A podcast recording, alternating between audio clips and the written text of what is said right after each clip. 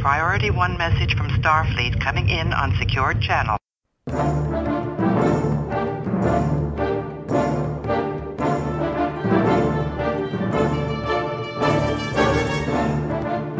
You are listening to the Trek Ranks Podcast, a member of the Tricorder Transmissions Podcast Network. This is episode 57, featuring the top five underappreciated characters. Welcome, Star Trek fans. I am Jim Morehouse, and I am the host of the Trek Ranks podcast. And tonight we have a pretty cool new angle for our topic on this episode, and that angle is underappreciated. And I like that because we've done a bunch of underrated topics on the show, pretty pretty regular series here on Trek Ranks. But this is like a little bit of a deviation from that because underappreciated is a very different thing. And I think we're gonna have a it's just this is a good setup to have a real cool Star Trek conversation because I have no idea where we're gonna go on this topic. You can define it however you want. Top five underappreciated characters. All right, so joining us tonight for this topic, two returning Trek Rank specialists, both making their second appearance after very long gaps, too long.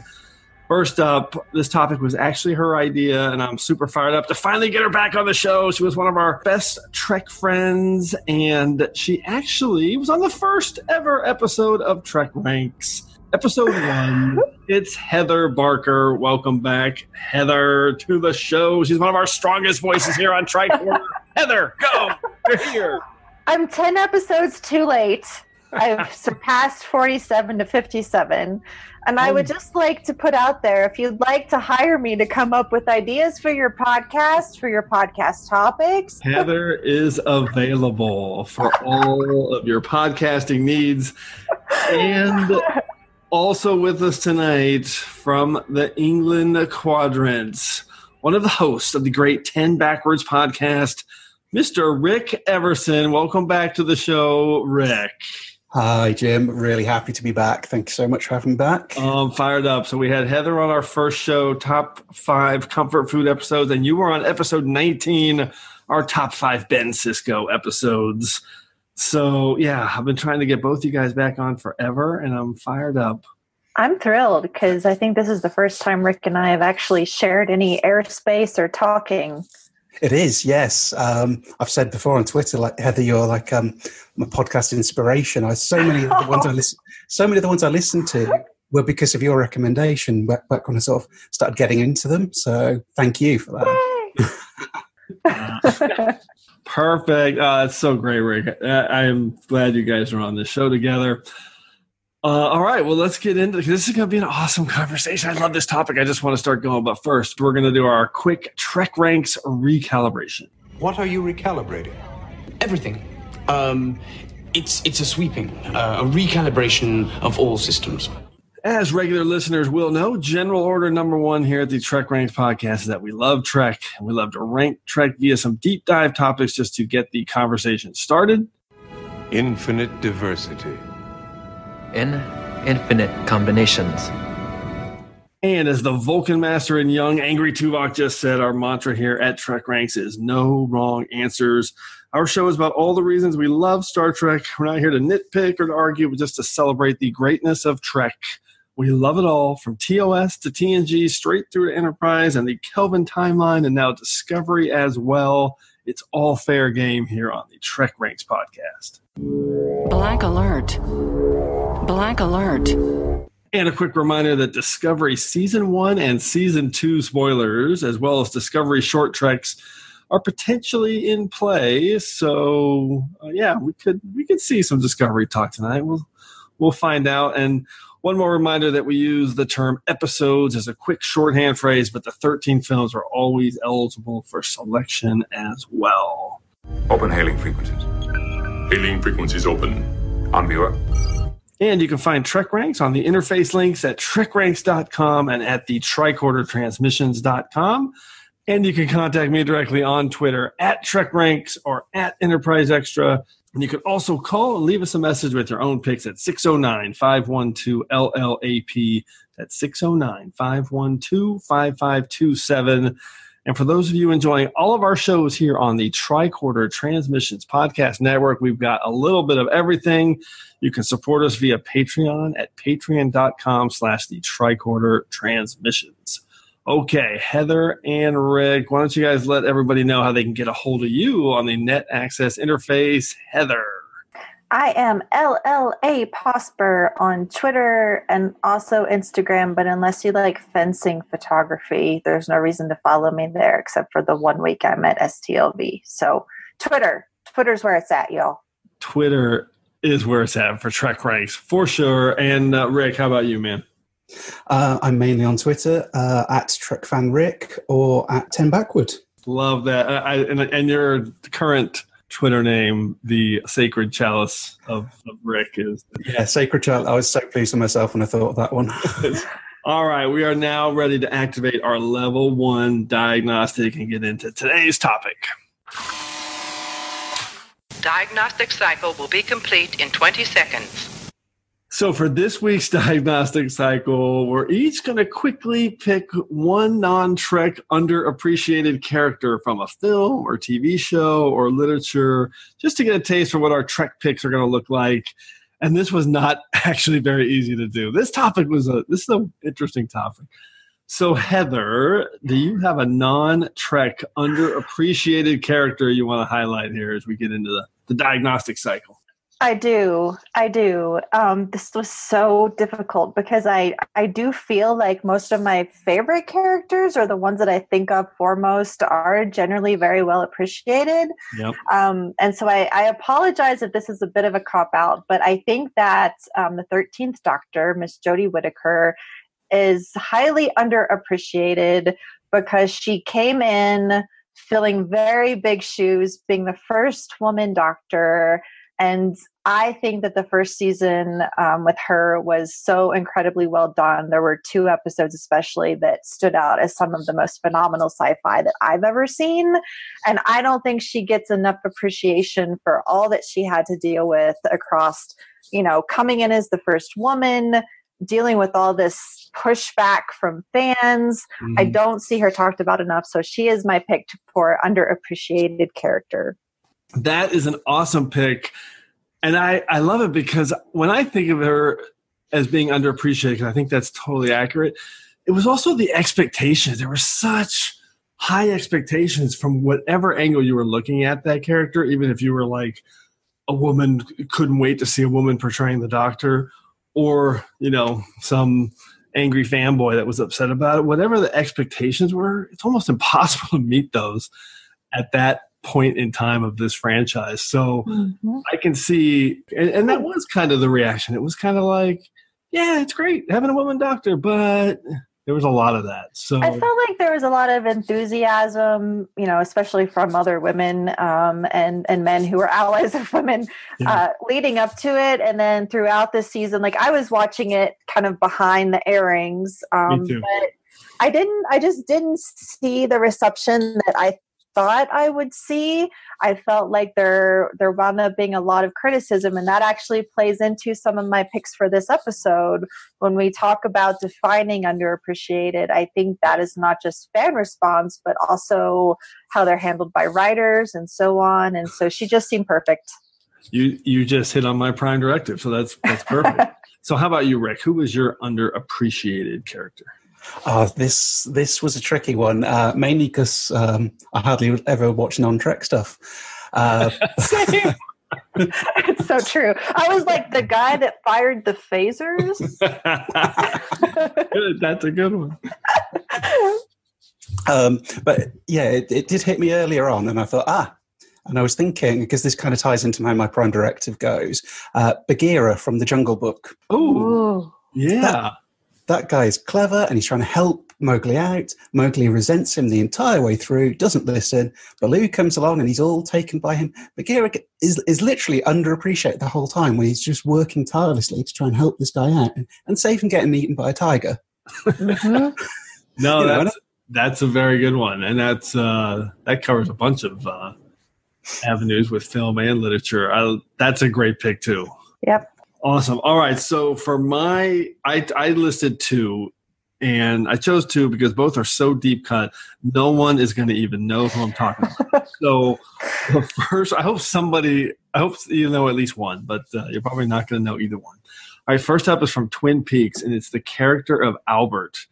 And he was played by the late Jose Ferrer, who was actually in Star Trek 3 at the conn of the Excelsior. And he played this foul mouthed, foul tempered FBI agent that everybody loved to work with. He was like friends with Agent Cooper, but he was just always grumpy and complaining. And he was hilarious and interesting. And he was seen far too little in in Twin Peaks. And I think he is underappreciated. And you guys know who I'm talking about? No. no, good. That's perfect. Perfect.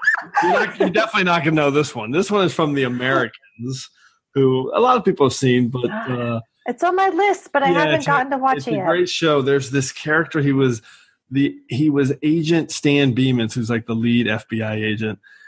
Actually, it's another FBI partner. That's so funny. Anyway, it's his partner. The guy's name's Dennis Aderholt, and he was this. He's just like the coolest '80s like TV character ever. I want to watch a whole series about this. The actor is Brandon J. Dirden. He was a little bit of a heavy set guy with a big bushy mustache. He was awesome. If you've seen the show, you know who I'm talking about. He's kind of this background uh, character in the in the on the FBI side. And I would watch a whole show about that guy. Totally underappreciated. If you haven't seen it, don't bother looking up. You'll never find it.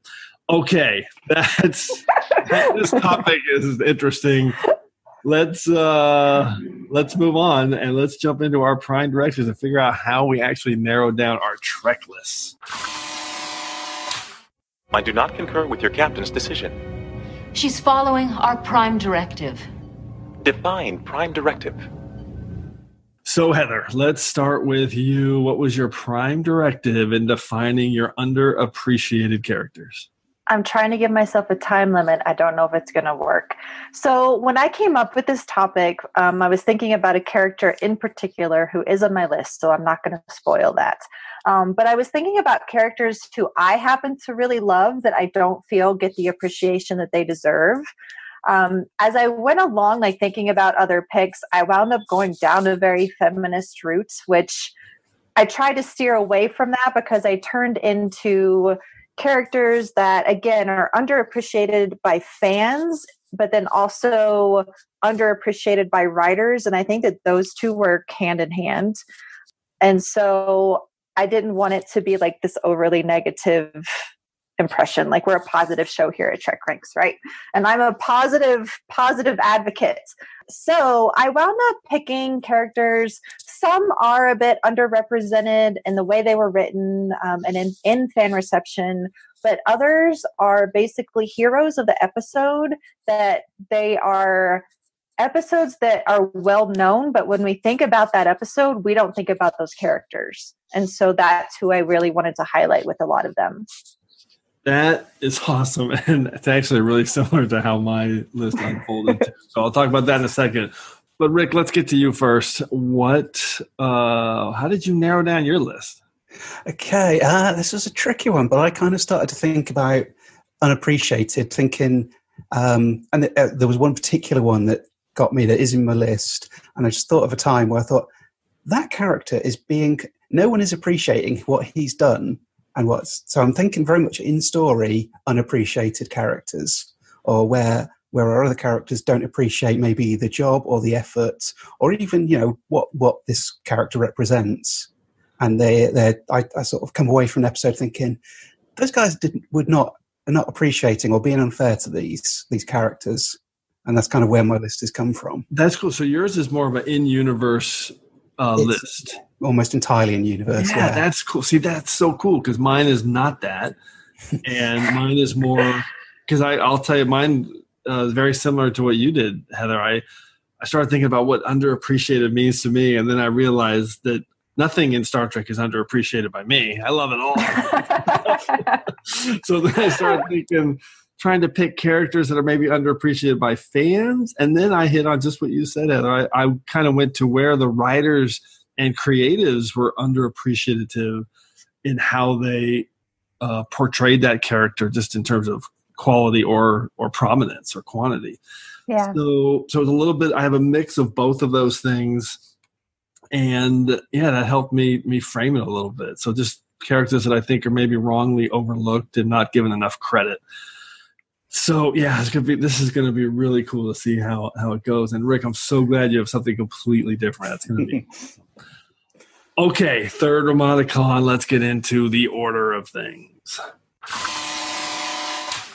I am a Jem'Hadar. He is a Vorta. It is the order of things. And just a quick reminder on how we're going to go through the order of things. First, each of us will reveal our original Trek Ranks five words and a hashtag summary to tease our pick. Then we'll reveal our underappreciated character and the episode that we think best defines that character. And at the end, we'll rattle off a few secondary system selections if any of us have any. And as always, if we have any duplicates tonight, you'll know it when you hear the Defiant Torpedoes. I'm going to be shocked if we do. Yeah, no, I don't know. We might. We'll see. Okay, Heather, let's start with you. What's your number five pick for your top five underappreciated characters? Oh man! All right, so this is someone that I think about a lot when I think of the episode. Um, the episode is Plato's stepchildren. So this is an episode that everybody knows because this is the infamous Spock and Uhura kiss.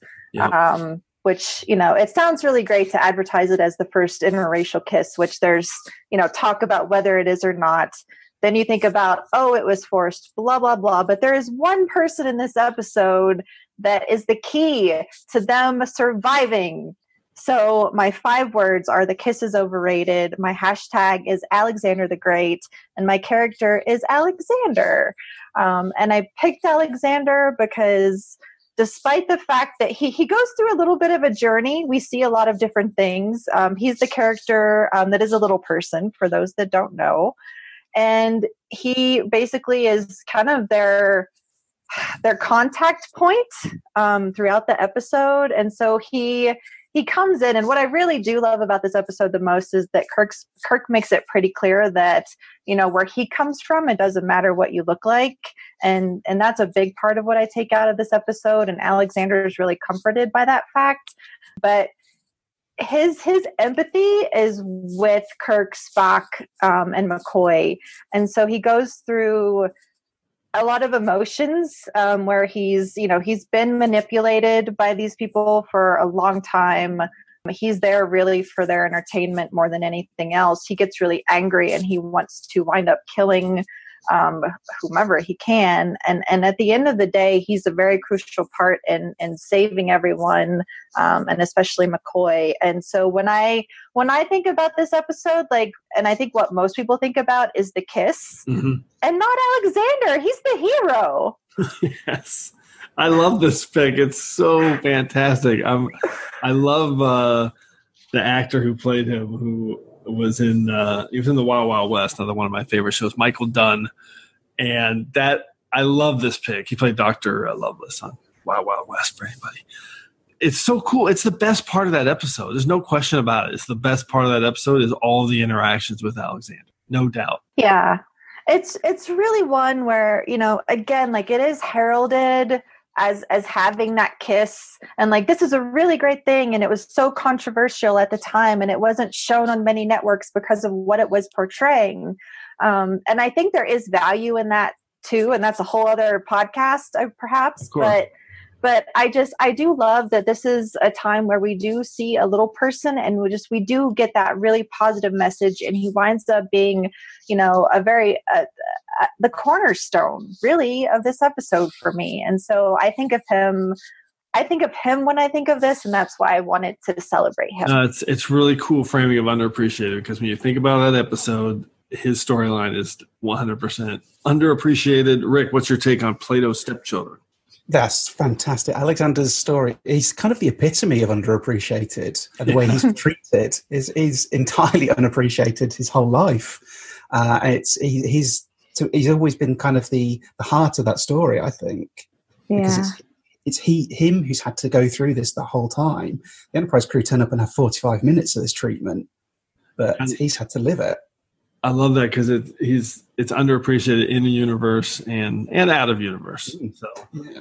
That's awesome. Great pick, Heather. Okay, Rick, how about you? Who's your uh, number five pick? Right. My five words are crew mean to chatty man, and my hashtag is call me Hutch.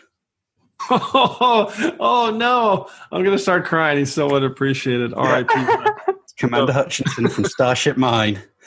Um, I just this, and in fact, when I said about my um, prime directive, this is the inspiration for the unfairly treated. Yes. It's always bothered me the way the crew treats uh, poor Hutch. He he does nothing but extend hospitality to the crews that visit his facility, a facility that literally clears their ship of a buildup of a crazy radiation that could eventually kill them. Yeah. Um, if you take your car for a clean and valet, you might at the luckiest get a cup of coffee. He puts on buffet, drinks, they've got the whole chance to relax in our area, and he's just friendly and chatty. And, the, and what do the crew do? They mock him, they laugh at him behind his back. Even his own staff collaborate with terrorists and ultimately kill him. And all he's done is be nice and put on a little party for, for some people. I mean, they literally they stun Geordi. These, these guys, they kill Hutch. I know. Specifically, they wished him harm. It And- is brutal. Go. Sorry, you go. And then to our crew, do they grieve for their fallen fellow officer and do they regret how they treated him? No, they just dump a sheet on him and never mention it. Oh man, it's, it's so brutal, so true. I have nothing to add to that. He is so underappreciated in in universe, underappreciated. It's terrible that that he died. It's like, why did they have to kill him? Oh my god. Heather, your take on poor Commander Hutchinson. Yeah, damn you, Morgan Gendel, for writing it this way. Um, no, I think that that's an excellent example of these characters that are like totally great, awesome people um, that are sort of used as plot devices here or there. Or it's like, you know, again, why did you have to to kill him? But I find that this is also kind of a consistent theme with a lot of characters that that are underappreciated. Like they they pop in and they are this pivotal character for an episode, um, or just you know the one staple like really good person. And I think they kind of maybe assume that we're going to acknowledge that and then be sad because of the death. Uh, and sometimes it works, sometimes it doesn't. But yeah, man, I'm on board with that. That's my kind of hero. Yeah, that's a fantastic pick. Right. okay, all right. I'm going to completely change gears here. One thing I didn't mention in my prime directive is that I was I was going pretty big with my characters too. I uh, hit on a lot of series regulars, of which this is one. And my five words and a hashtag: Let the regulations be damned.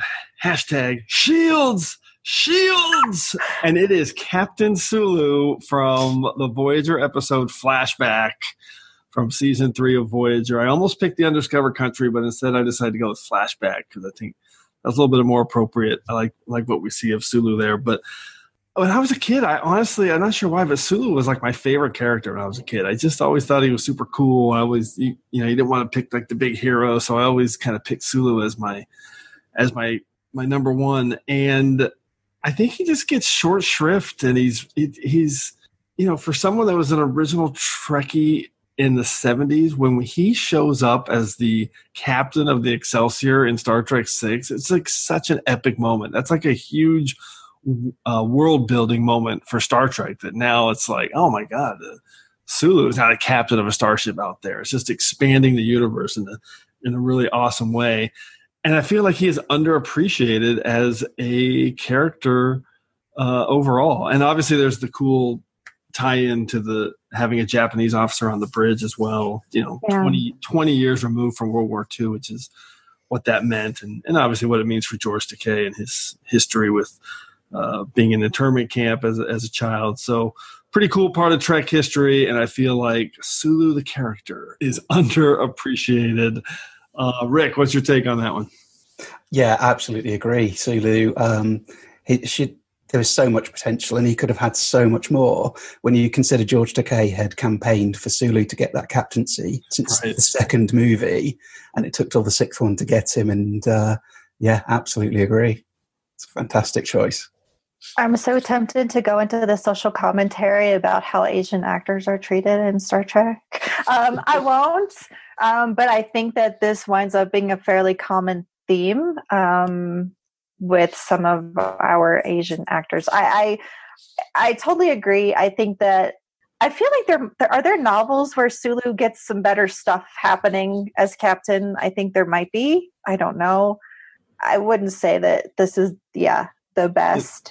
No, there's some truth there, and I mean the memory engram. This I would thing I would say about this episode should have been more fun, and for, it just wasn't a lot of fun. Yeah. But but Sulu brings it, and he is awesome in it. So okay, let's go to round four. And Heather, what's your number four pick? All right. Honestly, like he should be a little higher in my rankings. Um, it was it was really difficult to rank these. So again, not totally obscure, but one of my favorite Enterprise episodes is Carbon Creek.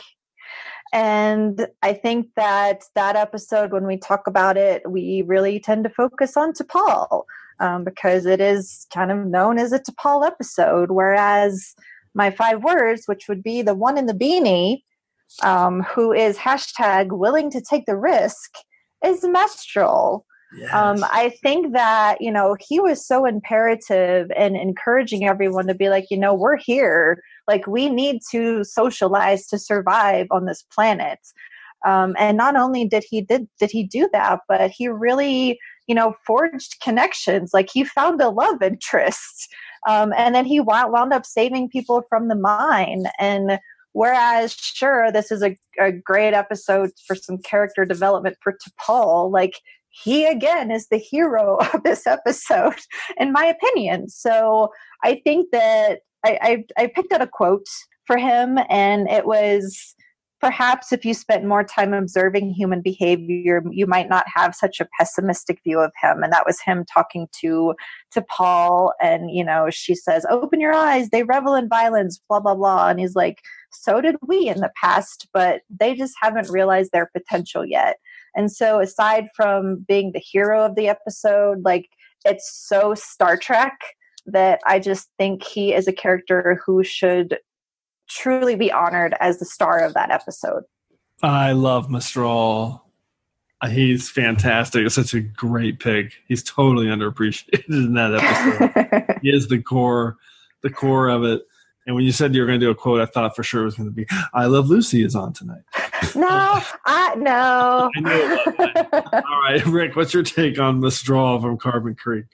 Yeah, I love Mestral. He's an awesome character. He can, he he really makes that episode for me. I think it's kind of great that um, he's he pretty much embodies everything Starfleet is aiming for. He's the one who finds a new culture. Yep. And rather than to hide, he goes out and embraces it. He wants to experience it. He wants to immerse himself in it. And that's what everything we learn about Starfleet in Star Trek is doing. They mm-hmm. delight in the differences. They delight in the in the exploring, and that and he's that he's that example of that happening with the Vulcans. Yeah, I never thought of it in that context. That's really really good. that is so true. wow, that's a, that's an awesome pick. I, I, mean, I love that episode, and I love that character. And that actor J. Paul Boehmer plays a bunch of good. He also played uh, the 29th century Borg yeah. in the episode Drone and and a couple of Nazis, but we won't talk about those. No, no Nazis. All right, let's move on to Rick. What is your number four pick? My number four, right, my five words sentient life kept in cube. My hashtag more than nefarious fictional character. I'm talking about the hologram Moriarty from Ship in a Bottle. Oh. I was I was thinking a lot about Moriarty, and he's so he's created for Data Sherlock Holmes holodeck program, and by an odd occurrence, he attains sentience. He's considered all intents and purposes alive and self-aware. So the crew pause him for four years, and then when Barclay accidentally unpauses him, they end up tricking him into believing he's free and sit him in a little virtual reality cube. I mean, I've, I've seen I've seen a movie where living beings are tricked into uh, being trapped in a place and thinking they're in a VR and being in a VR system. It's called The Matrix, and it's completely dystopian. I, I, I, appreciate Moriarty's kind of a villain. He did try and take over the ship, and he's held officers hostage. Uh, I'm not suggesting we let him roam the galaxy straight off, but he is a living being, and they happily stick him in a cube. You know, I mean, surely he could have some life and purpose on Jupiter Station, helping Lewis Zimmerman with his holographic research. I don't know if we have enough time to tackle this existential topic. Wow, he is a hologram, but wow. Yeah. Uh, I think I just think they're not appreciating he is a living being. That is a staggering pick. I I love it. Wow, I don't even know.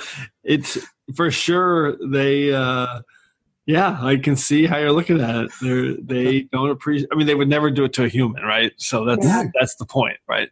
They would never do that, or uh, sorry, not to a human, but to any sentient kind of mm. living being. So yeah, boy, when uh, when the doctor from the EMH from Voyager finds out about this, he is going to be pissed that they did that. Yeah. Uh, Heather, what's your take?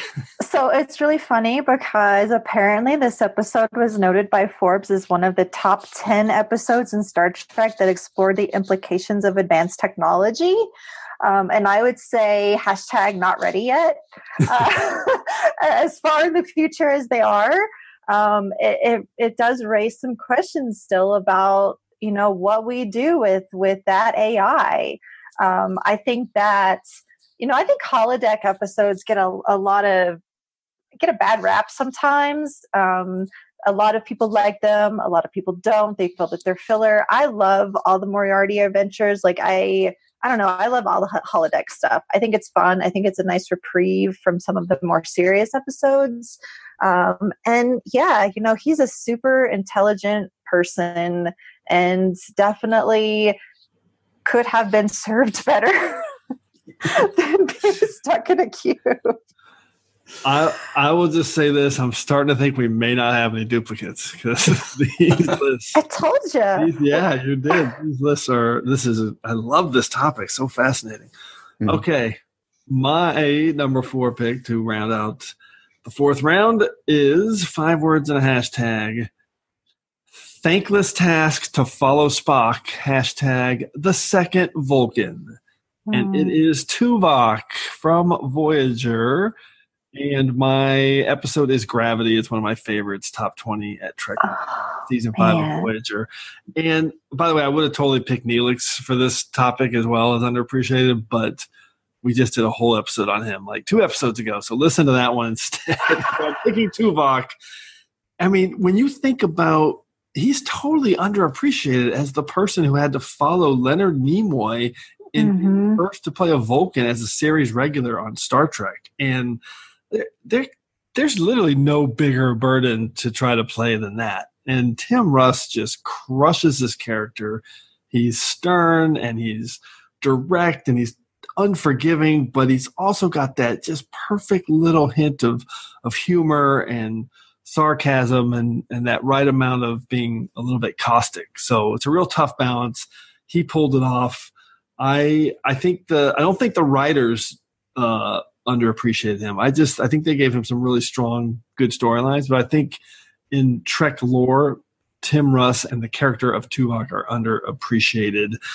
And I love Gravity because it's just it's where it all comes together. He's he's he's battling with his emotions, not only with his feelings for Noss, but also his annoyance with Paris. But he's also trying to keep his logical side and solve the problem on the ground to to get them out of there after a few months. So great episode. Love that uh, character.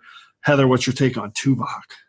I'm on board with that. I think that Gravity is a really exceptional episode because you do like people. I don't know why people think that Vulcans don't have emotions. Like that is right. a pretty common misunderstanding among Star Trek fans and beyond. Um, mm-hmm. And that's not the reality. And so I do love that you get to see a display of that and him trying to deal with everything. But um, yeah, I'm right on board with that. When you think about, you know, the, the top Vulcans in Star Trek, I feel like Tuvok is is often overlooked. And the, for me, he is one of the strongest characters of Voyager when I think of Tuvok and Tim Russ, like I can't imagine Tim Russ being anyone else. Like I saw him in concert a couple times. He's been on stage at STLV with his band.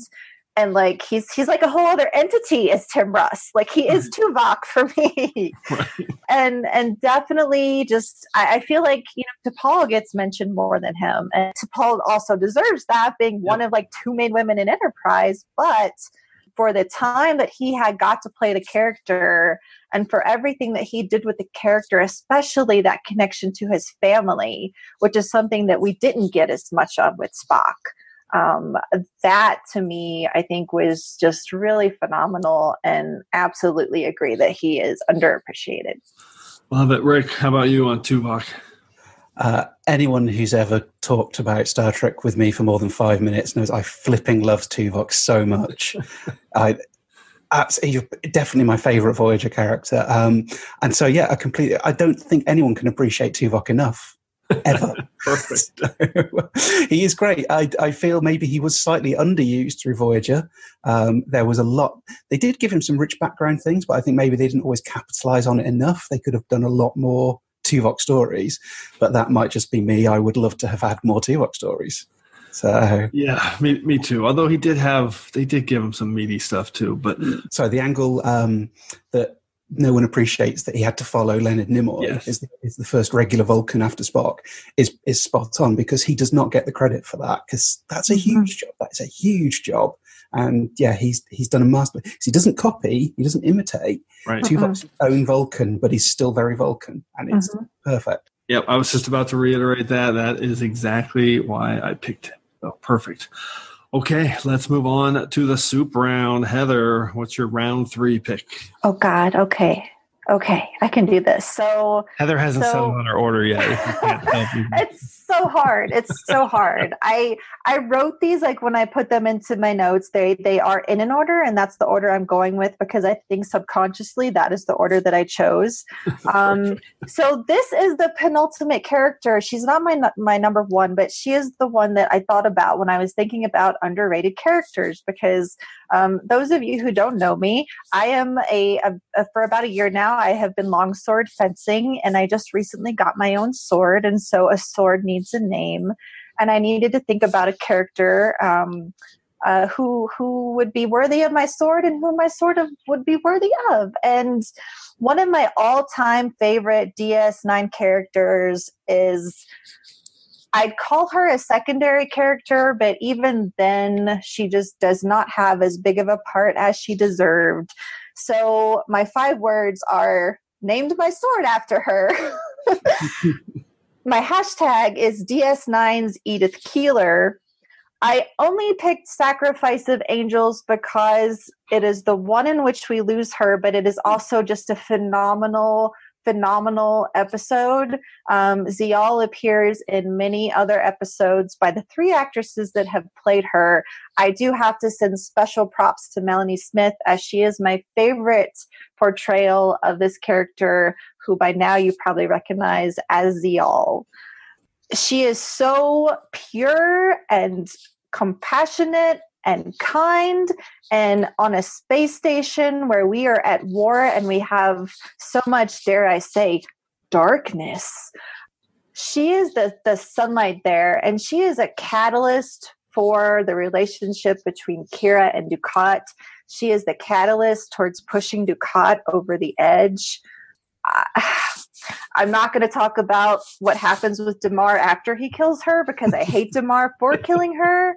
Um, but I wish of all of the characters in Star Trek, I would have loved to have seen more of Ziyal because I think that she just she really does embody that super positive, just optimistic innocent persona that reminds me of Edith Keeler and and I think it was so important to have her there um, I, I I love I both love and hate that she connects everyone in this way, like being a I don't want to call her a plot point or anything, but she's she's kind of this central character connecting a bunch of other characters together.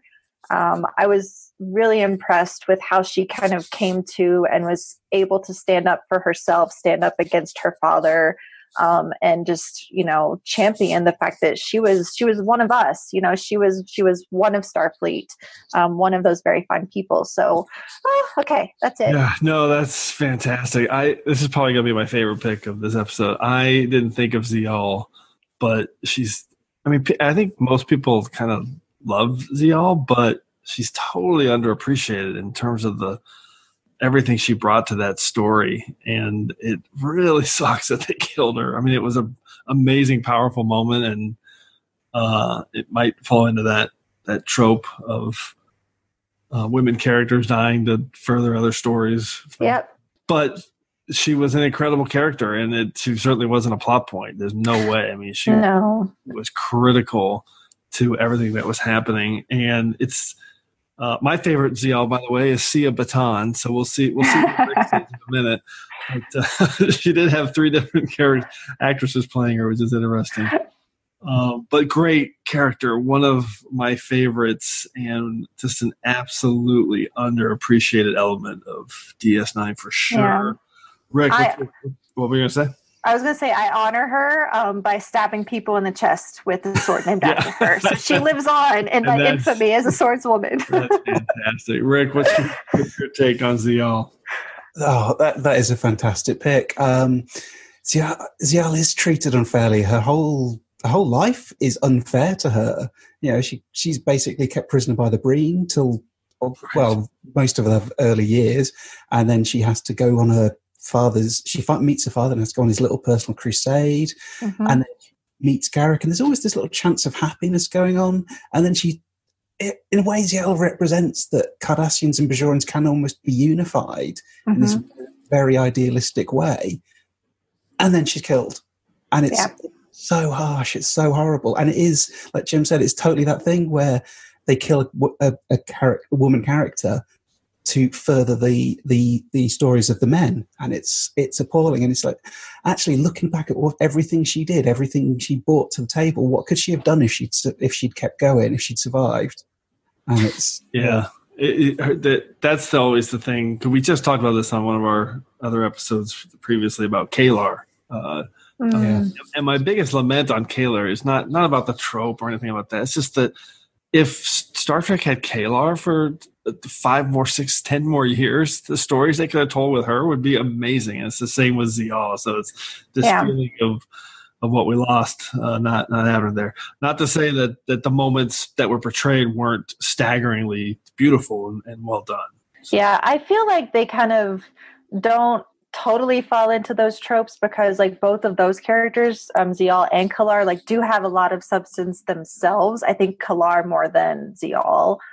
Um, so I think that because like they they show some development, they show agency and decisions that they they do stand alone, but definitely wind up falling into that by forwarding the story for other characters and particularly male characters. But it just it reminded me because I did go back and watch some of these episodes just to refamiliarize and you know we there's some characters that appear in my secondary systems that we talk about like you know how much we see of them in an episode how much we get to know them and even in DS9, even in TNG, like all previous Trek has these characters who, you know, we get parts of, but we don't ever get like a full development. Like there's so much more that could have been done.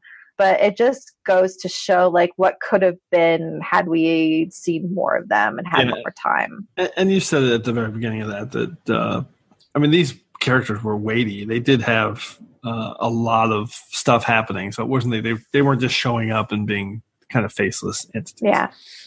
Okay, let's move on to Rick's soup round pick. What's your number three pick, Rick? Right. So my five words are: he is listed as missing. My hashtag: he saved the flipping planet. My choice is Will Decker from Star Trek: The Motion Picture. Oh man, that's a good pick. So he's obviously an ambitious young officer. He's put his time in. He's worked his way up through the ranks. He's gained command of the Enterprise. Obviously, a, guy who shows a lot of promise. Overseen the refit, uh, worked with the crew, rebuilt the ship from the ground up. Then Kirk waltzes in, takes command.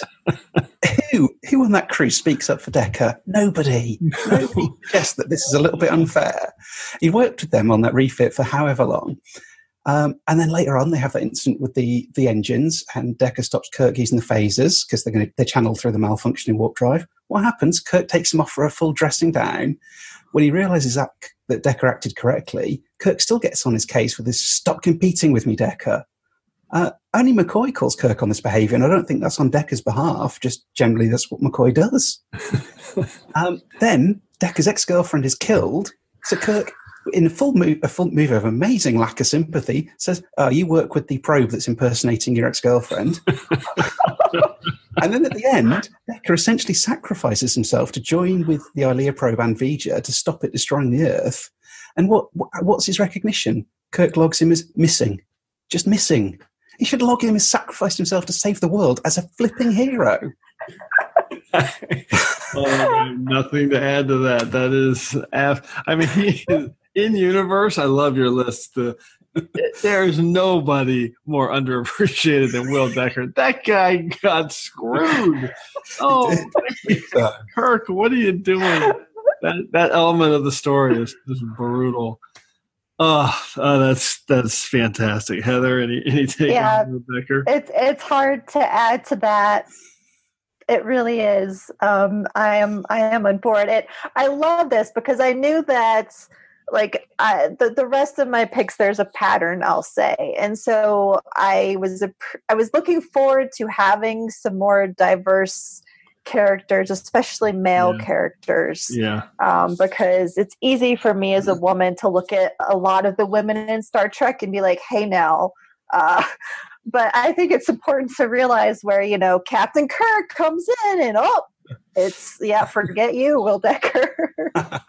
plus, plus, Will Decker's dad also died in a fiery yeah. sacrifice, and uh, I'm I'm just going to whisper this. We're not going to talk about it.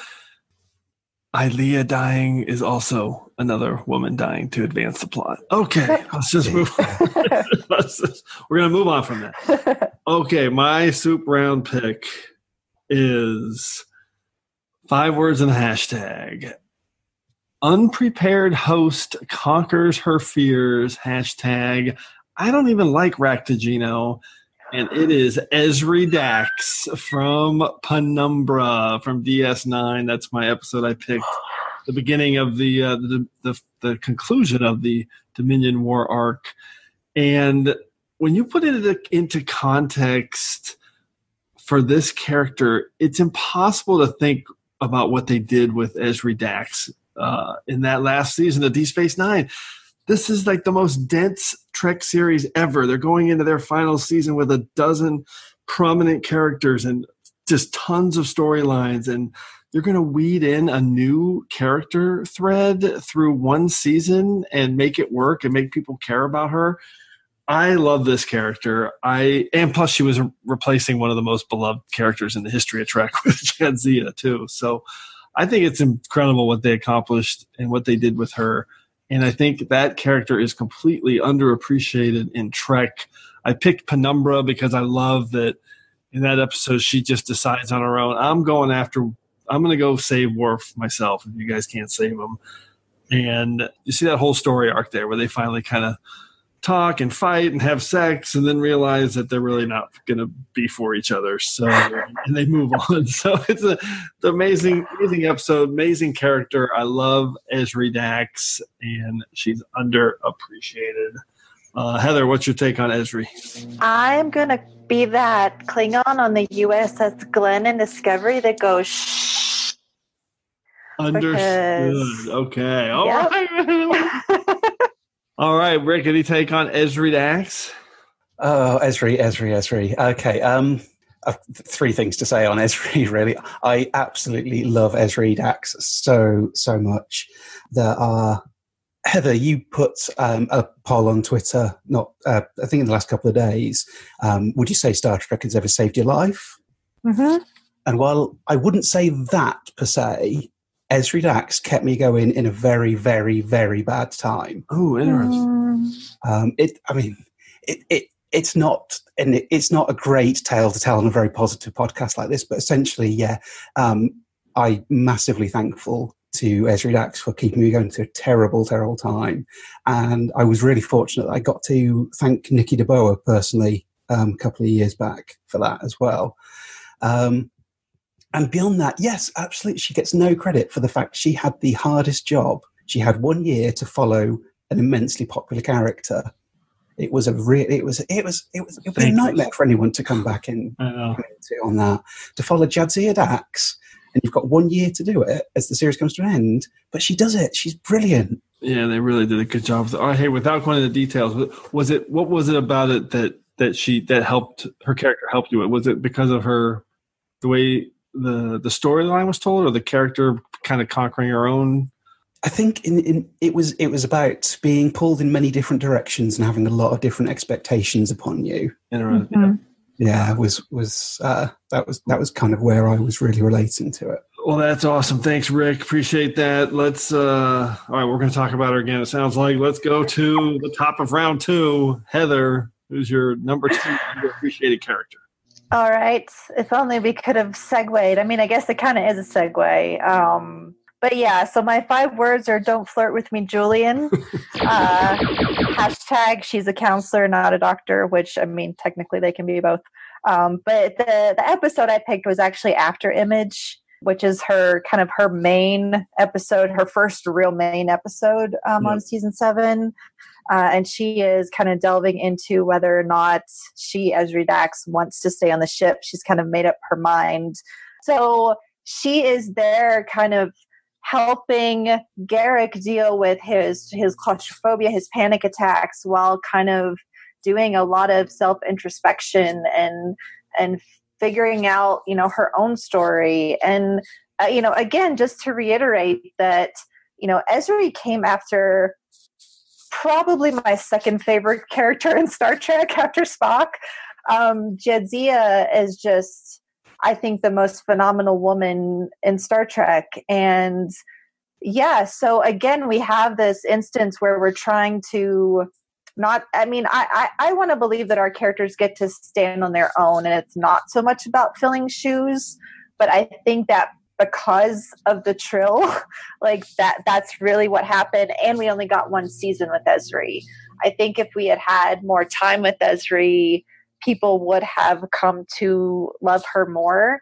But we have you know a bona fide counselor on the ship which is or on the station which is like such a big deal. We've not seen that since tng and I just love her. I love that they went with someone who was different from Jadzia, but who also was just like this extremely, you know, empathic and intelligent, but still kind of learning the ropes. And so you can connect with her more because again, she's she's not a perfect character.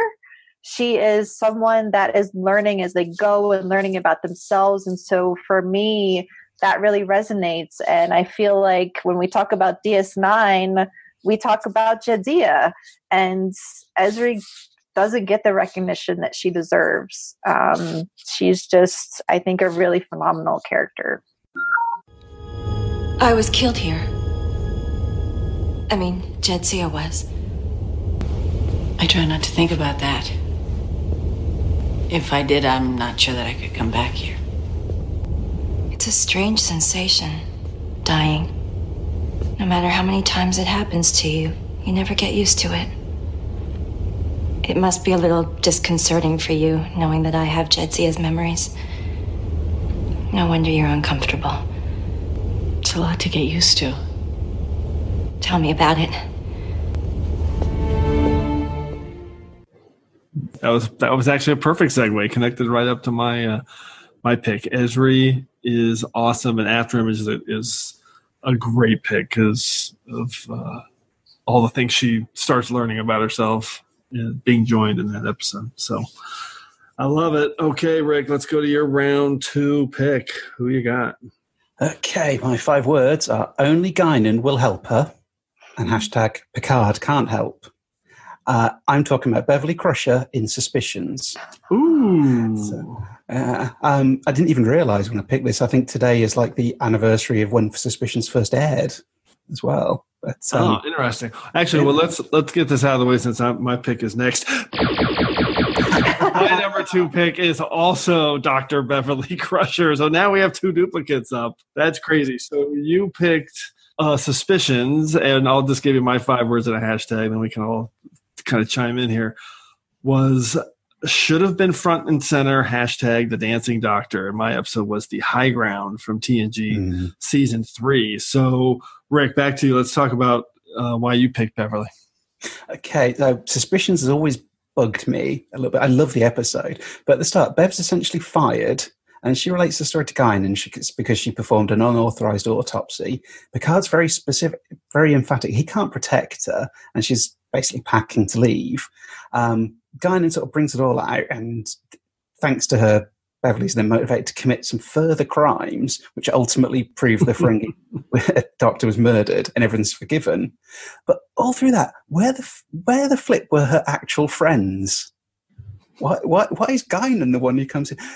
I, I kind of keep thinking of that episode. I think it's, uh, I'm sorry to bring it up. Meridian on Deep Space Nine when Jadzia oh, is going to stay on that other planet, yeah. and she gets doesn't she get a stream of visitors coming to see all the all the regular crew coming to see her and wish and send and sort of wish her well?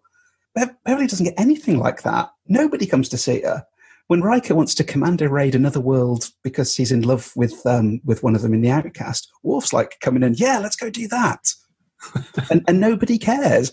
No, nobody's, you know, he's not fired for that. Beverly Crusher's fired and nobody helps her. And I just kind of feel like the crew aren't appreciating everything she's done. Oh my god, this is so funny. So this is perfect. So you because you're picking the in-universe Beverly Crusher for mm. Suspicions, who's totally underappreciated in that episode for everything that she did to uh, prove the murder and and save the day there. So I picked her because she's just this amazing character that should have been front and center for the entirety of TNG. But not mm-hmm. only did they not do that, they fired her for a season. Gates mm-hmm. McFadden, which is just crazy to me. Who's such a great actress, such a good person. The character had everything amazing backstory. Um, the writers and the creators of TNG at the front end underappreciated the character of Beverly Crusher for sure. It's definitely a case for me of uh, what could have been. And I picked the high ground because I just love the moment. This is for me is the definitive Beverly Crusher episode where there's this terrorist attack, things are going crazy. Picard and Data and Worf are just like, we need to get everybody out of here. Get her, get get up, get out of here. And Crusher's like, 100% not leaving until the medics get here. I'm going to help these people. I'm not going. And Picard just quickly realizes, like, uh, yeah, of course you're not leaving. Nope. And I'm not, and I'm not about to get you out of there either. Because as, as Riker says, I don't want to greet her in the transporter room when she when you beam her up. So love that. She's just an absolute hero. She's a super consistent character through seven seasons and all the movies. And I feel like they could have used her in so many more ways throughout TNG's run. So that's two perspectives on Beverly Crusher. Let's hear yours, Heather, uh, on those. I appreciate both of you so much right now. I um so look, most most of the women in my life, you know, adore Beverly Crusher, and she is up there on a pedestal because for a lot of women my age, um, she was, you know, one of the the first women in Trek that had this position of authority because she was a doctor. Um, and yet we still have discussions among you know our women circles about how unfairly both she and Deanna were treated. I mean, honestly, sometimes I feel like Guinan was the most well treated woman um, on the ship. But yeah, I think again, this just kind of highlights where you have these strong women characters that they, you know, they're there, they're there for the most part, aside from her break for a year. Um, and she is replaced by another woman at least but you have these these two women in these prominent positions for the entire seven seasons and yet you don't get a lot of conversation like normal conversations between them. Um, you you get them talking about the other men on the ship. You don't get to see that intimacy that women built together. And uh, to me it kind of relates again back to like yes there have always been women creatives working um, writing some of these episodes but it kind of goes to show how some episodes the writers don't quite know what to do with the women Mm-hmm. And so I think that this was a great example where she's essentially fired. And, like, of course, everyone would be concerned. Like, we've been with them for how long now? We know how much they care about one another. That makes no sense that no one would be for her or be there for her. Uh, and so I think that, you know, the women kind of get fumbled around. And so I, I didn't pick Beverly Crusher um, because she is, I think, a very celebrated character mm-hmm. and a very like despite the fact that yes, she is underutilized and underappreciated a lot of times, she still well, is very well known. Again, I'll say this because it's your summation's perfect. It's a couple of notes. She's totally not underappreciated by fans. Fans love Beverly Crusher, so that's great. Yeah, she's the perfect fit for Rick's pick in universe, and then uh, for mine, it's all about the creatives. It has nothing to do with the character and how it's been, how she was received. It's all about the fact that she should have been utilized uh, more. And I'll say this: I didn't realize this when I picked it because I love the high ground. I think it's a totally underrated episode. Guess what?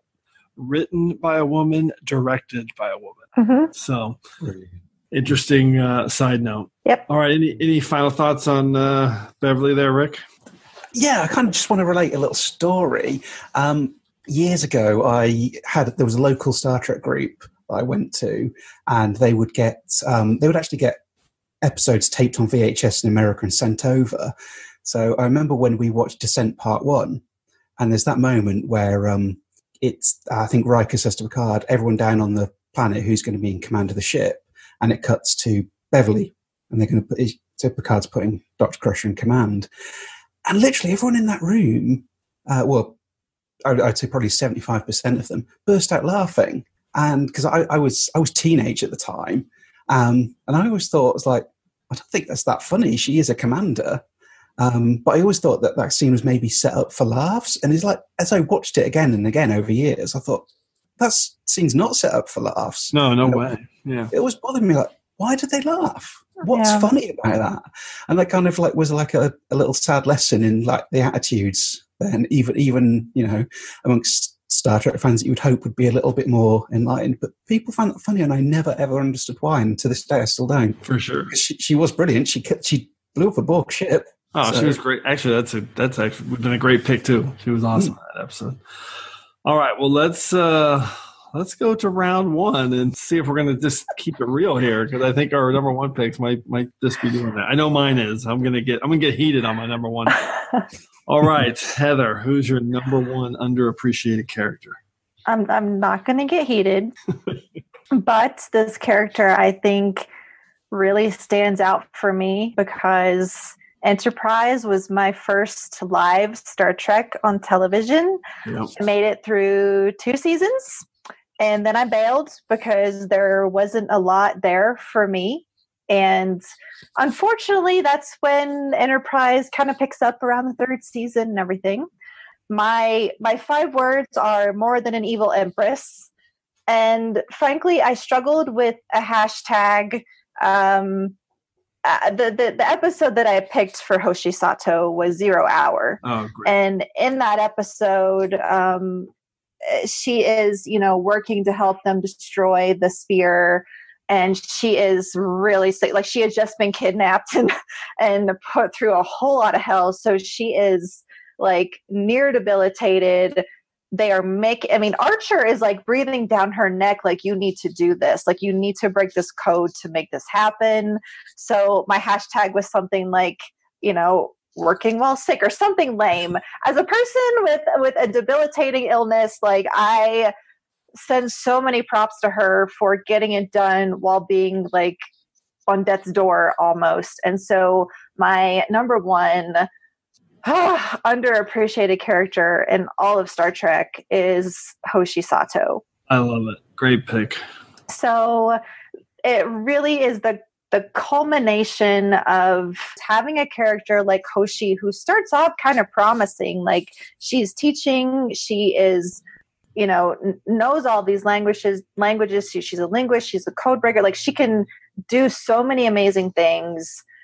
They bring her on. She's excited to get to space and then she's afraid to be there.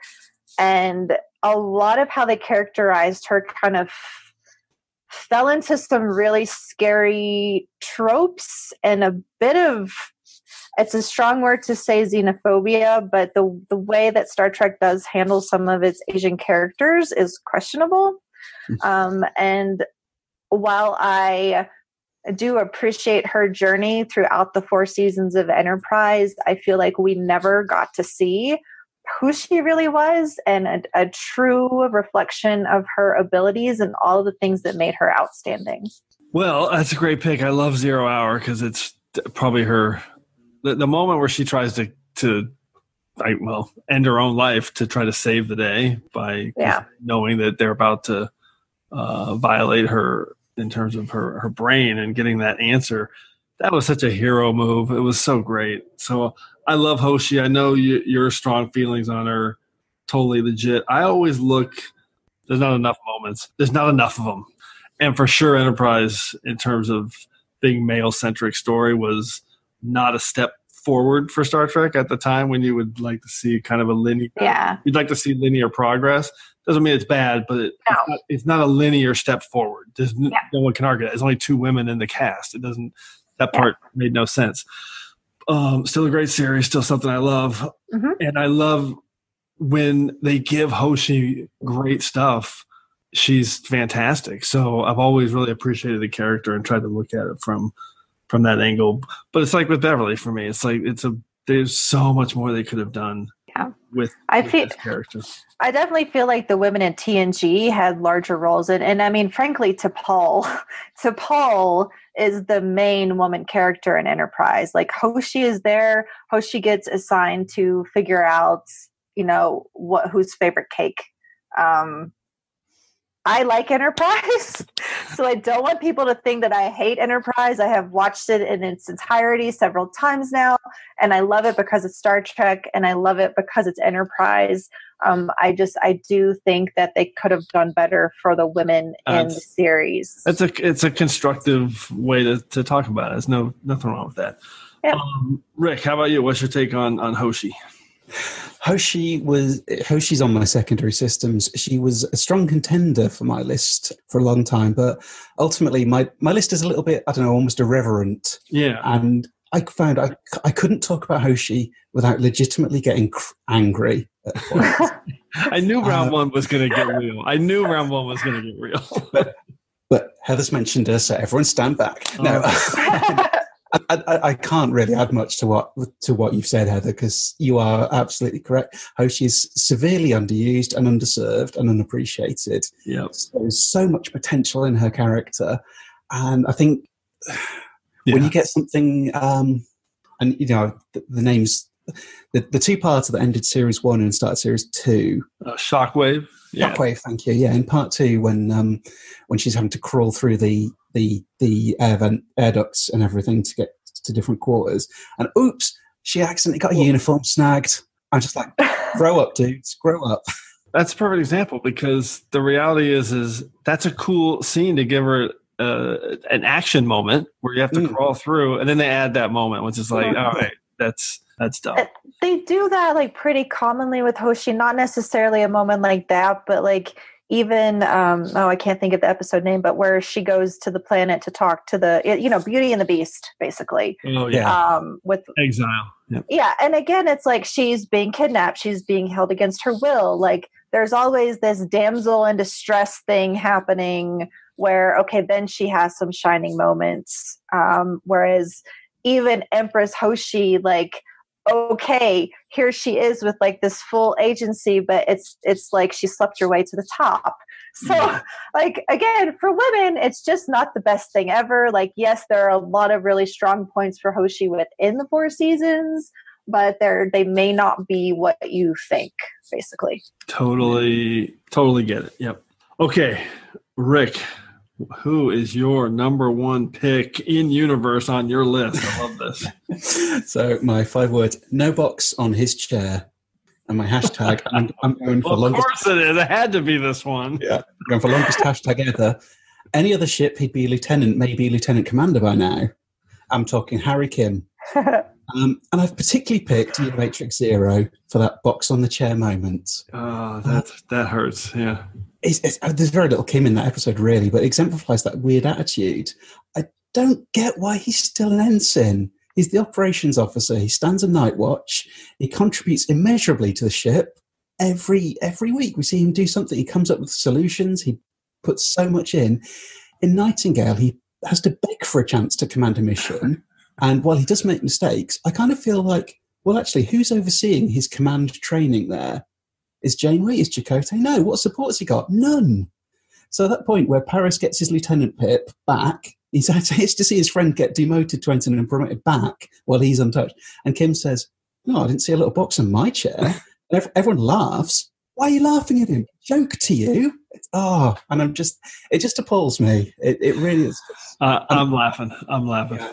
I mean, I'm, my, I'm doing my list in an irreverent way for fun, but Yeah. it is it is harsh. It is bad treatment, and I, to my then to my understanding behind the scenes, I think there really was a problem where where he didn't get promoted and they didn't write that in. So it's kind of a Well, there's two. There's the in-universe answer. There's there's really no explanation for why they wouldn't. there's have no bumped them up. excuse. No. The out-of-universe answer is the same reason Voyager didn't have the the sustained. They had some serialization, but not like sustained serialization where the ship was falling apart and things like that from week to week, because he was the ensign, and so that's that's he's going to stay the ensign because we need the we need the the lower rung person in the cast. That's the out of universe reason for why that was never going to happen. But that's a great pick because it's totally, totally legitimate. I thought about Harry Kim, but uh, I didn't go that direction.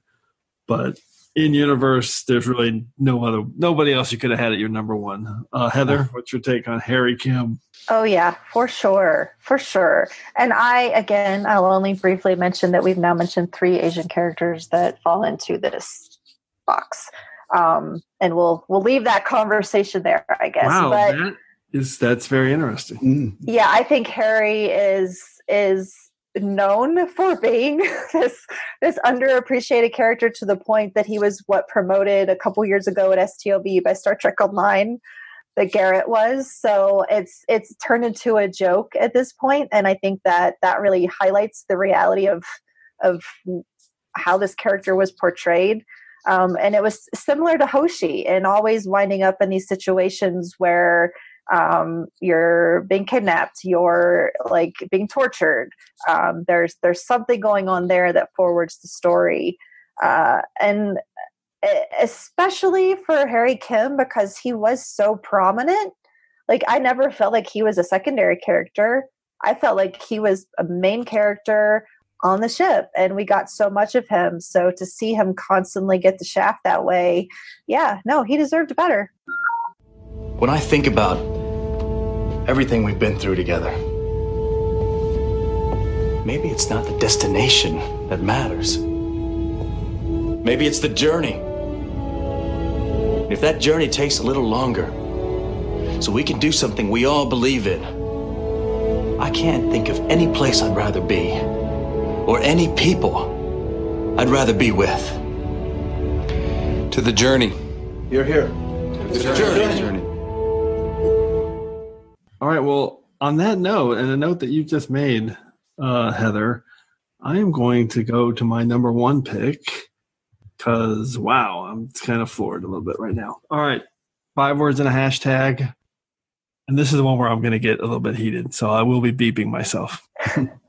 Botanist, teacher, wife, and mother. Yes! Hashtag won't run from a fight. In the Hands of the Prophets is the episode, and the character is Keiko O'Brien. And there is nothing that annoys me more in Trek than people ripping on Keiko Ishikawa O'Brien. And if this pisses you off, well, that's just sexist bullshit. Mm. It's really simple because Keiko is not a battle axe. She's not a shrill. She's a fucking supportive wife and a real person. And she's half of the most real relationship ever portrayed in Star Trek. And she's awesome. And I'm swearing because this topic deserves it. And I obviously picked In the Hand of the Prophets because that's the one where she just stands up. She's the first person to stand up to Vedek Winn when she's introduced. She sets the tone right from the start, from the fight against Winn for the next six seasons. She's awesome. She was always going to be my number one choice when Heather suggested this topic. Our studies of the wormhole have shown that it was formed by unique particles we call verterons that are apparently self sustaining in nature. This begins to explain how a ship at impulse can safely pass through without. Ships are safely guided through the passage by the hands of the prophets. In a manner of speaking. Not apparently in your manner of speaking. Perhaps we should discuss this after class. Do you believe the celestial temple of the prophets exists within the passage? I respect that the Bajoran people believe that it does. But that's not what you teach. No, I don't teach Bajoran spiritual beliefs. That's your job. Mine is to open the children's minds to history, to literature, to mathematics, to science. And I love Rosalind Chao's portrayal of Keiko. She's fantastic. And sure, you can, you know, nitpick a couple things, but it's just a real relationship with her and O'Brien. And she's so supportive and interesting. And if you don't like her, it's just sexist bullshit. Sorry. That is full stop.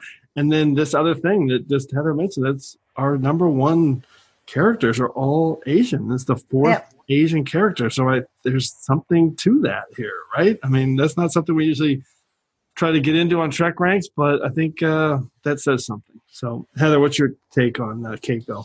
So she's right there on my secondary systems. Um, I I only didn't bring her up because I did not want my top five to be all women because I was a little bit worried about going down that there's the angry feminist uh, characterization that people would lump on me. The conversations that I see about Keiko, especially from men, sorry guys, is is that they strongly dislike her and. I will be honest, um, with their relationship, there are times where, yes, I do feel as though that communication is pretty accurate. Like, we get annoyed with each other when we're in relationships. And so, like, sometimes Miles and Keiko kind of go at it and they snark at each other. And sometimes for me, it's a little difficult to watch just because of previous relationships that were bad relationships that I were in. However, like this is a woman who you know went along with her husband to to do this to go in the station who didn't really want to be there who you know founded a school and like you said stood up to kai winn who's like the worst freaking villain. Like i'm sorry but kai winn is worse than dukat. That can just be a whole other episode. Stood up stood up to kai winn you know is is a mother this whole time is is allowing you know miles to have his own growth and to deal with everything that he does. I think she's just phenomenal and it really when i hear some of the pushback like i do understand some of it but i think that it is really a call to kind of question what it is within you that is criticizing her I think that summarizes it perfectly. Rick, what's your take on Keiko? I'm I'm applauding you so hard for that choice in my head. It's a, it's spot. on. I wish I'd thought of Keiko because she is so unappreciated in Yeah. all ways. I find it criminal on Deep Space Nine that they shipped her down to Bajor for like a couple of years, and they sort of find every excuse to keep her out of the way. Because when they do a good bit of storytelling, th- the idea that there's a marriage there, a working marriage with kids, and all the all the compromise and the all the little bits that marriage entail, I think they do they do do it quite well because you don't stay married to someone without getting irritated by them for a little now and again. You don't always have this blissful romantic uh, conversation all the time. I find I find Keiko and um, Miles' marriage to be pretty real, but hugely underserved. And then poor Keiko is massively ridiculed for it a lot of the time. Mhm. It's it's yeah, it's hu- she's hugely unappreciated. Yeah, it's interesting. I, I don't pick her because I pick her 100% because of the fan reaction to her. I actually like when she, I, I wouldn't use the term shipped off to Bajor. I, I liked that storyline because I thought it was real. It's like, she, she doesn't want to just be a teacher on a space. Yeah. That's not what, that's not her calling, her passion, her, her profession. So when they set that up, I thought that's cool because now she can actually do it. And I really like that dynamic between her and Miles because it's not easy when you're living apart. I did that for two years with my wife in one city and myself in another. So, yep. um, Oh, yeah, it- I, yeah, I like that part of it. No, it, it's it's massively real, and it's very much in the I've come here for you, but I need to do my thing. Yeah.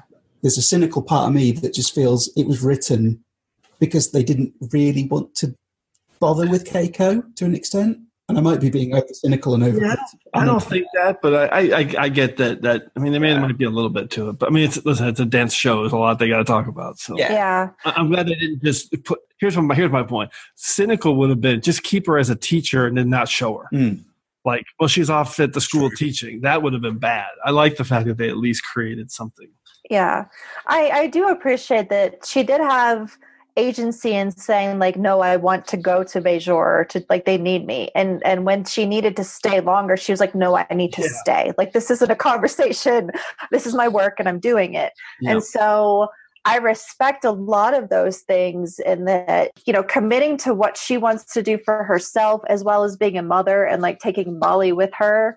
Um, that's a really difficult thing. Um, I imagine that is difficult for a father to have to lose his child for a time.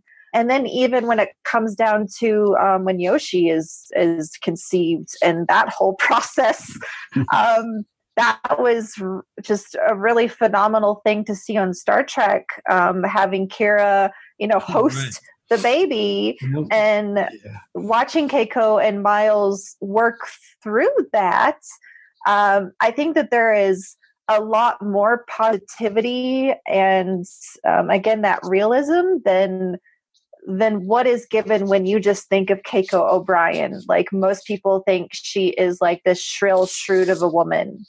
And again, I'm not going to go into how that also plays into Asian stereotypes, but there is a lot there uh, to think about. And I challenge people to think about those things when they have that reaction. All right, on this very special episode of Trek Ranks, we uh wow, this is that's a great topic. I knew it was going to be fantastic track conversation. So let's let's rattle off some quick secondary systems picks. Heather, who do you got that just missed your list?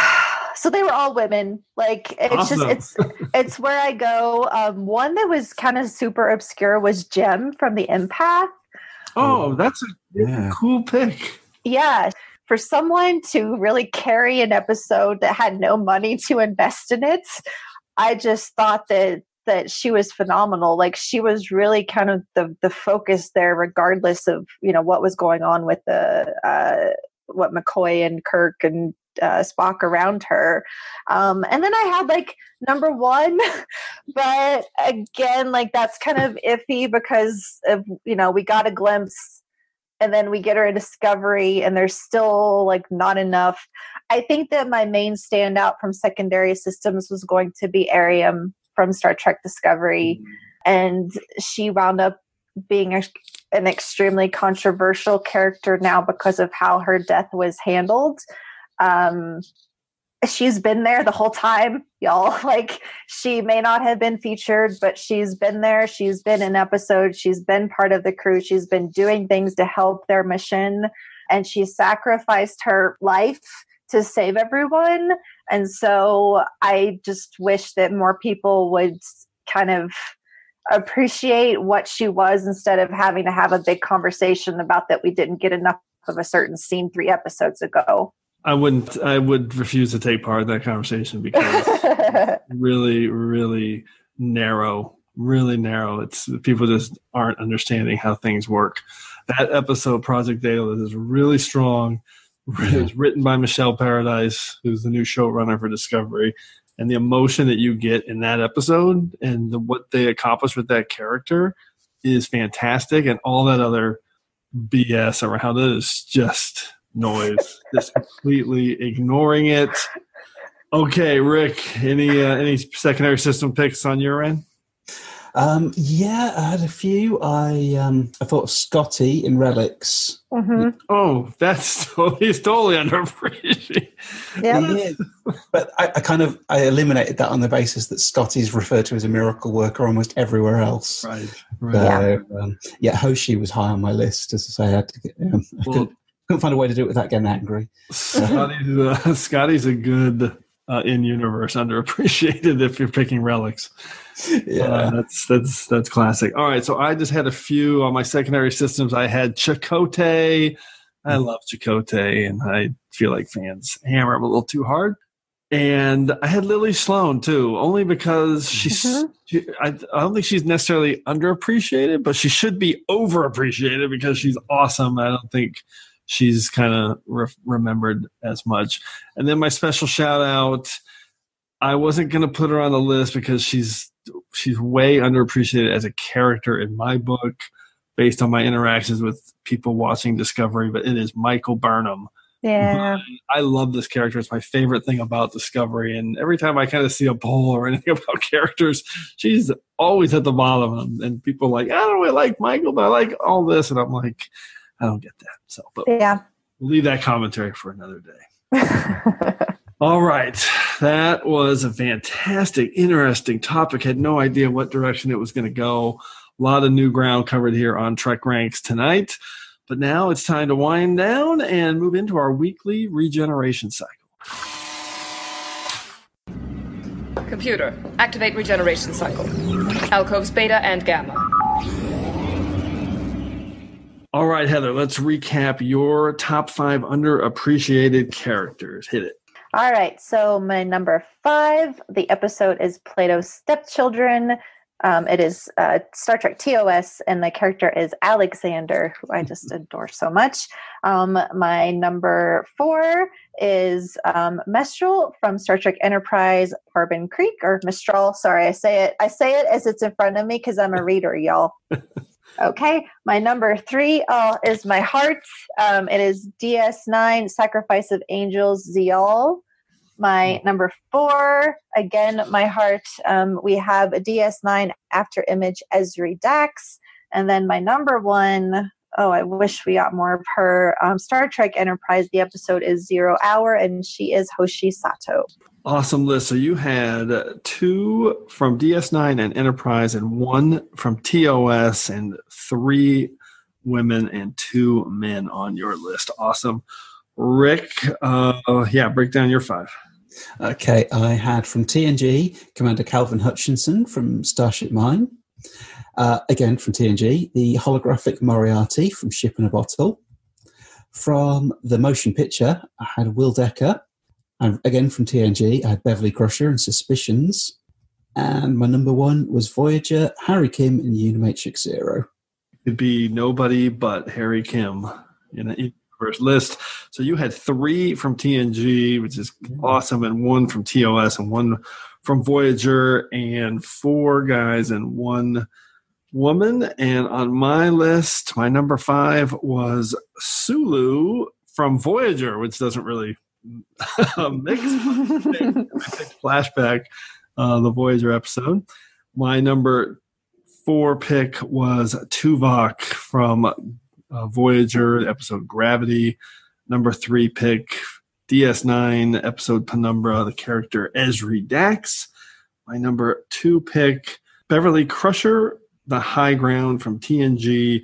And my number one underappreciated character from Deep Space Nine, In the Hands of the Prophets, Keiko O'Brien, who I think is awesome. So I had two from Voyager, two from Deep Space Nine, one from TNG, and I had three women and two men as well. So some of the stats we did have two duplicates. We split it right down the middle. So we had eight men and seven women out of our 15 picks. Uh, for breaking it down by species, we had eight humans, two trills, two Vulcans, and one computer hologram. yes, Moriarty. We could maybe combine Will Decker with Moriarty as kind of a uh, digital entity now that he combined with V'Ger. Okay, awesome, awesome conversation and picks. I love it. But as we do every week, we've once again entered a temporal causality loop. So before we can depart, it's time to hear from you. Enterprise has been caught up in a temporal causality loop, and I suspect that something similar may have happened to you. This week, we're jumping back to episode 52 in our Scenes in Trek series, and this was our top five scenes in a brig.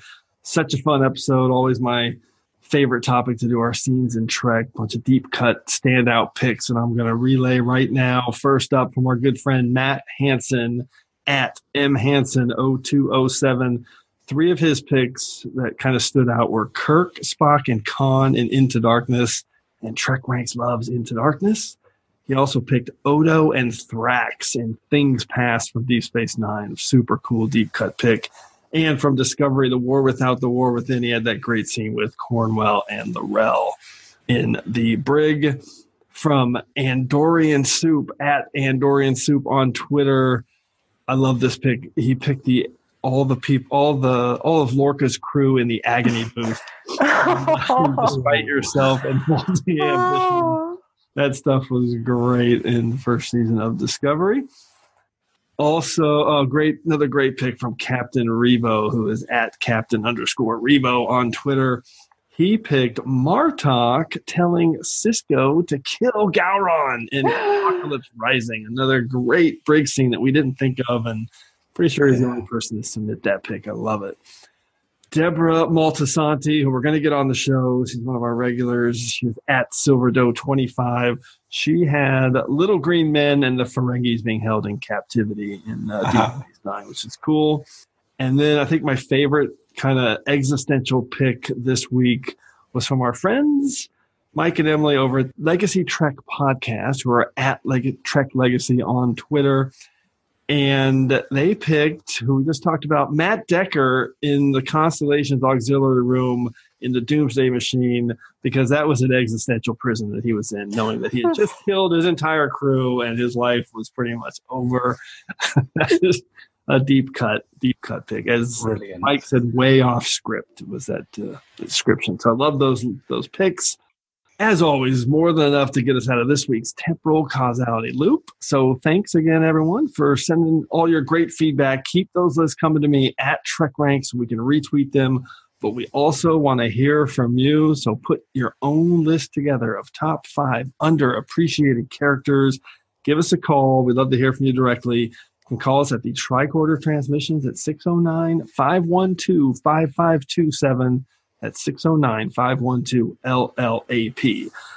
Hopefully, we'll hear from you so you can be featured on the next episode of Trek Ranks. And on the next episode of Trek Ranks, we're doing our top five road trips. So it's been on our long list for a while. It's just a classic, simple topic. So, Heather and Rick, what would you choose off the top of your head as one of your top five road trips in Trek history? Anything jumping out at you, Rick? The first thing that was problem about is the entire seven years of Voyager. But um, well, that that might be cheating, but again, we encourage cheating on Trek Rank. So, do you love to cheat? Otherwise, I think I would say uh, Picard and Wesley in Samaritan Snare. ooh, yes, that's a really good one. I had Yeah. not, I haven't really tried to think about my list yet, but that is a really really good one. And they have sandwiches. Absolutely. Heather, any uh, road trip popping into your head? How are you defining this? It's up to you to define. So. oh Lord, that's like I think anything from like Kirk on a motorcycle and beyond um, to um, like uh, going like like road trip time traveling and Carpenter Street and Enterprise. Like I have all over ideas for that. So I like I like Kirk on a motorcycle. That would be like the literal road trip because he's literally on a road on a bike. Uh, in a couple couple of times in uh, in the Kelvin time. yeah. I, I like think- that. I like that. I'm trying to think if he's ever on the motorcycle in this in into darkness, but No, I, I th- don't think he is. I think it's just 2009 and beyond. Just the just the book. That's why people don't like Into Darkness because he because Kirk's on, figured it out. Okay, that's awesome. All right, so before we wrap it up, a huge thanks to our guests tonight, Heather Barker and Rick Everson. Uh, hope you guys had fun. Any final Trek thoughts, uh, Heather? Uh, my only final Trek thought, since I have mentioned it a couple times um, or referred to it, is that I hope everyone will please check out Federation Feminist, which is my new podcast. Um, we don't have our episode out yet; it's coming, but you can follow us at Fed Feminist Pod. And so, if you want to hear more about some of the things I brought up tonight, that's where to go. Fantastic. Uh, Rick, uh, hope you had fun, man. Absolutely loads of fun. I'm totally going to check out that podcast as well because that sounds awesome. Okay, Thank you. All right. Well, thanks again, everyone, for engaging with us here on episode 57 of the Trek Ranks podcast. As always, I want to close by saying I'm looking forward to standing with you again here in this place where I belong.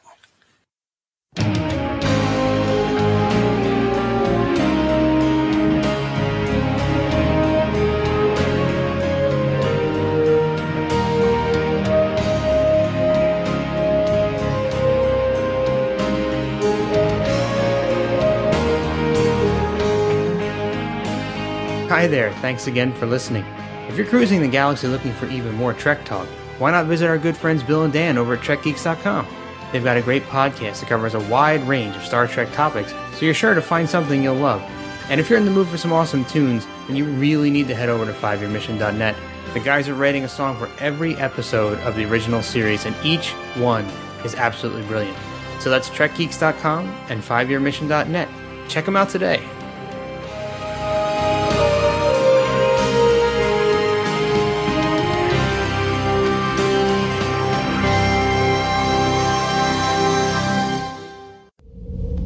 I didn't notice a little box on my chair.